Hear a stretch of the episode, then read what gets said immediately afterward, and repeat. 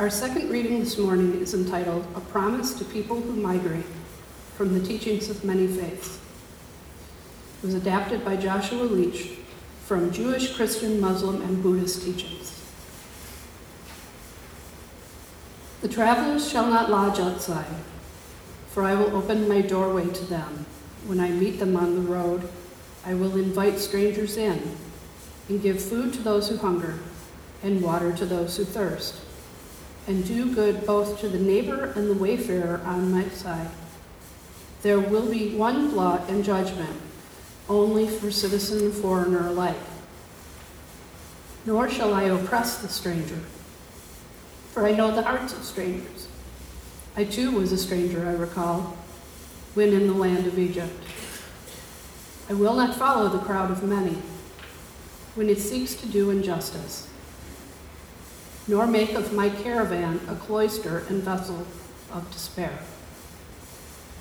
This too I promise, that I will give kindness to those who suffer, be a friend to those in need, and assuage the sorrow of others, conforming not to expectations, but being compassionate always and acting in a spirit of love.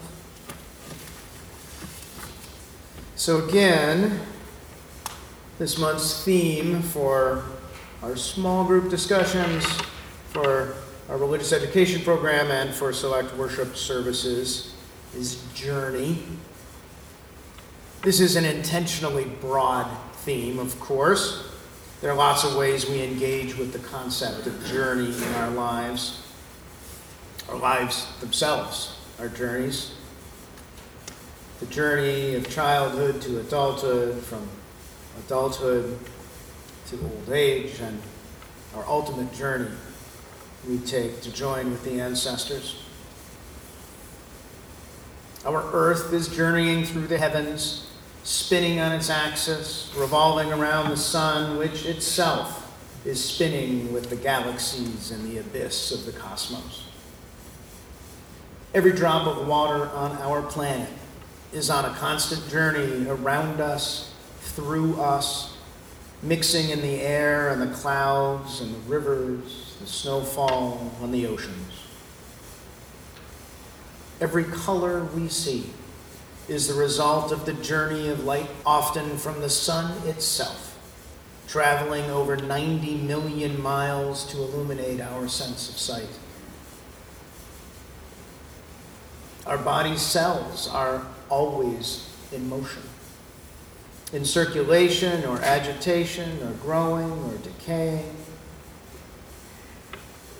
Time itself is a journey, progressing as the sweep of a second hand of an old pocket watch or the flowing grains in an ancient hourglass.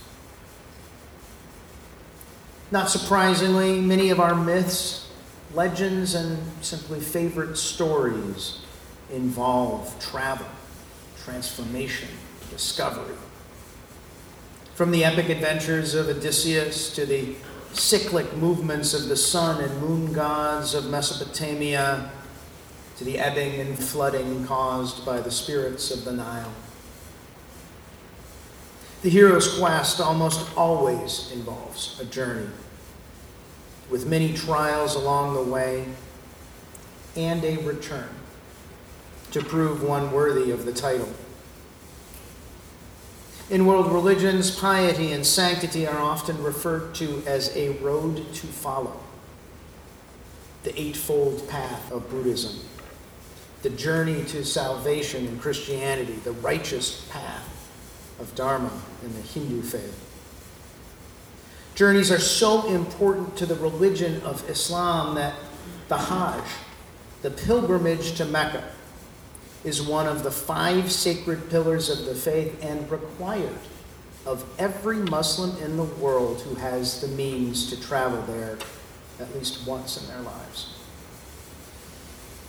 Yes, it is hard indeed to find some aspect of our reality that doesn't involve a journey of some sort. And given it's so prevalent, so ubiquitous, we often fail to see the journey right in front of us. Many times we embark on journeys without even knowing they've begun, life transitions, road forks, things that we did not expect to happen, happen. And we need to pursue a different course. An accident, a mistake, a surprise windfall. Something that affects us and deflects our trajectory just enough so as to alter our future path and ultimate destination. A job that came through, a chance encounter with a person, a place we'd never thought of visiting that captures our imagination. I think of my own journey to ministry, which started really by being incredibly unsatisfied with my first job out of college as a high-paid technical writer for a software company, quickly followed by working as a valet, parking rich people's cars, to finding work in psychiatric group homes, to finally realizing that spiritual care and ministry was a way that I could serve a greater good. And my wife, Kimberly, who wrote our chalice lighting words this morning, is about to finish her journey through seminary, which I tease her has happened nearly 2 decades after her first ministerial leadership roles in our faith. And one simply cannot be a parent or a close observer of a growing child without being awed by the rapid and radical journey that is childhood and growing up. Developing motor skills and body control, personality and sense of humor, likes and dislikes, learning to read and figure, build and break down. But then there are, of course, the journeys of desperation. When disaster strikes and an entire population is decimated, as in New Orleans in 2005, or Costa Rica more recently, or Haiti throughout, when an entire people are forced to journey unexpectedly for an indeterminate amount of time, for an indeterminate distance. Like those who are braving the Mediterranean in overcrowded rafts, attempting to reach Greece, or those arriving at our border with Mexico, having found the violence, crime, and poverty of their homes too much to bear, too much to subject their children to. The poet Warsan Shire writes, "No one leaves home unless home is the mouth of a shark." And so sadly it is with so many of our fellow human family. So important is the refugee and asylum situation that there is an entire branch of international law that deals with the rights of those displaced outside and within their own national borders. These rights that are far too often not upheld. But I wonder if this constant universal theme, for ill or fair, this understanding of journey and journeying is one of the roots of humanity's nearly universal values, that of hospitality. Throughout sacred texts, throughout mythology and world religions, the theme of being welcoming, hospitable, and gracious to guests appears again and again and again. Ancient Norse folk feared treating travelers badly, for they might just turn out to be the one-eyed god King Odin in disguise. Buddhists uphold sakkara, the act of being hospitable to strangers and travelers, as one of the sacred duties of any Buddhist practitioner. And in some places, the Buddhist community has even built free guest houses for anyone coming through their area. At Passover, which is coming up soon, Jewish homes will leave a door open, an empty seat at the table, and welcome anyone who wishes to partake of the Passover Seder meal. Jesus famously washes his disciples' feet prior to the Last Supper, also a Passover Seder meal, by the way, in an extreme show of humility, service, and indeed hospitality. But just because compassionate hospitality is a religious value, a human value, and in some cases a legal statute, doesn't mean that we always live up to it. We human beings often fail miserably at welcoming the stranger, helping the traveler, the displaced, the desperate. We fail to live up to the standards set for us by just about everybody, except maybe our government. As UU Minister Reverend Angela Herrera writes, it is especially shameful for the United States to turn away asylum seekers when our own country's actions in the 1980s, meddling with elections and supporting brutal dictatorships for political and economic gain, helped breed the violence and instability that thousands are fleeing in Central America today. Recent surges in immigration are not isolated events. They are desperate developments in a decades-long pattern. As such, the U.S. has a spiritual, humanitarian, legal, historical, and moral obligation to respond with compassion. So what can we do, those of us here right now, to help our fellow travelers on their journey? Reverend Herrera suggests that we Americans should be asking how else we might spend the $2 billion taxpayer dollars used to detain 40,000 immigrants in privately run, for-profit detention centers each year. $2 billion. How about some psychological aid for asylum seekers who have survived trauma? Perhaps we could use it to help families who have been separated to find one another. We could use it to help families who have left everything behind to escape danger, to navigate a new legal system, and integrate into an unfamiliar society. In other words, we might take the money and resources we use to throw asylum seekers in prison to instead make an investment in hospitality.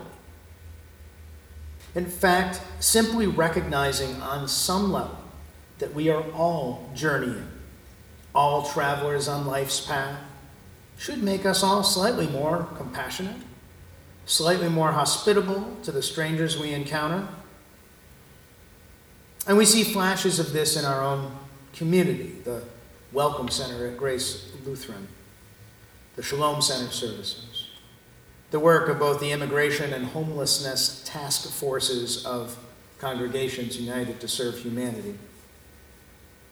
I'm always amazed at how many folks show up when we hold our Thanksgiving dinner and the enthusiasm of our guests and volunteers alike. Simply engaging in hospitality seems to make us all a little more hospitable.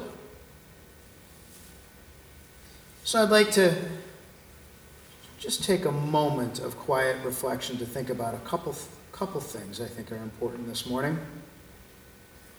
Everyone to sit back and just kind of relax and think about a time in our lives when we failed to live up to this greatest human value of welcoming the stranger and housing the traveler. I would now invite us to think about how we might have behaved differently, more compassionately, more lovingly in that same situation.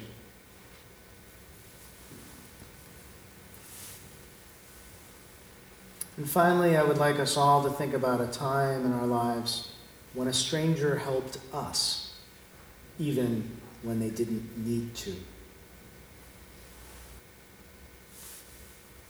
I'd like us to close with a litany.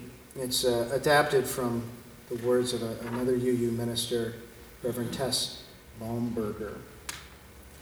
So I'll read a line, and then the community response to each line is, "We travel this road together." Everybody got that? Yeah.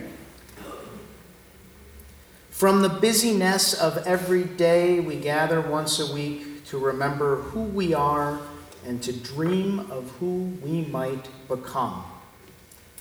We travel this road together. As companions on the journey, we share the milestones we meet along the way. Individual moments of joy and sorrow become shared moments of comfort and celebration. We travel this road together. We share this journey across differences of belief and opinion because we value diversity and because we care for one another. We travel this road together. Today, as we take the next steps, let us notice our fellow travelers, the burdens that they carry, the songs that inspire their hearts. We travel this road together. As we gather in beloved community, let us open the holy havens of our hearts. Let us share the sacred places of our souls. We travel this road together. As we struggle with life's difficulties, let us commit to knowing there are no roadblocks, only opportunities for different directions. We travel this road together. As we celebrate life's joys, remind us that we are pilgrims who share a common path. We travel this road together. May we continue to travel. May it be so. Blessed be, and amen.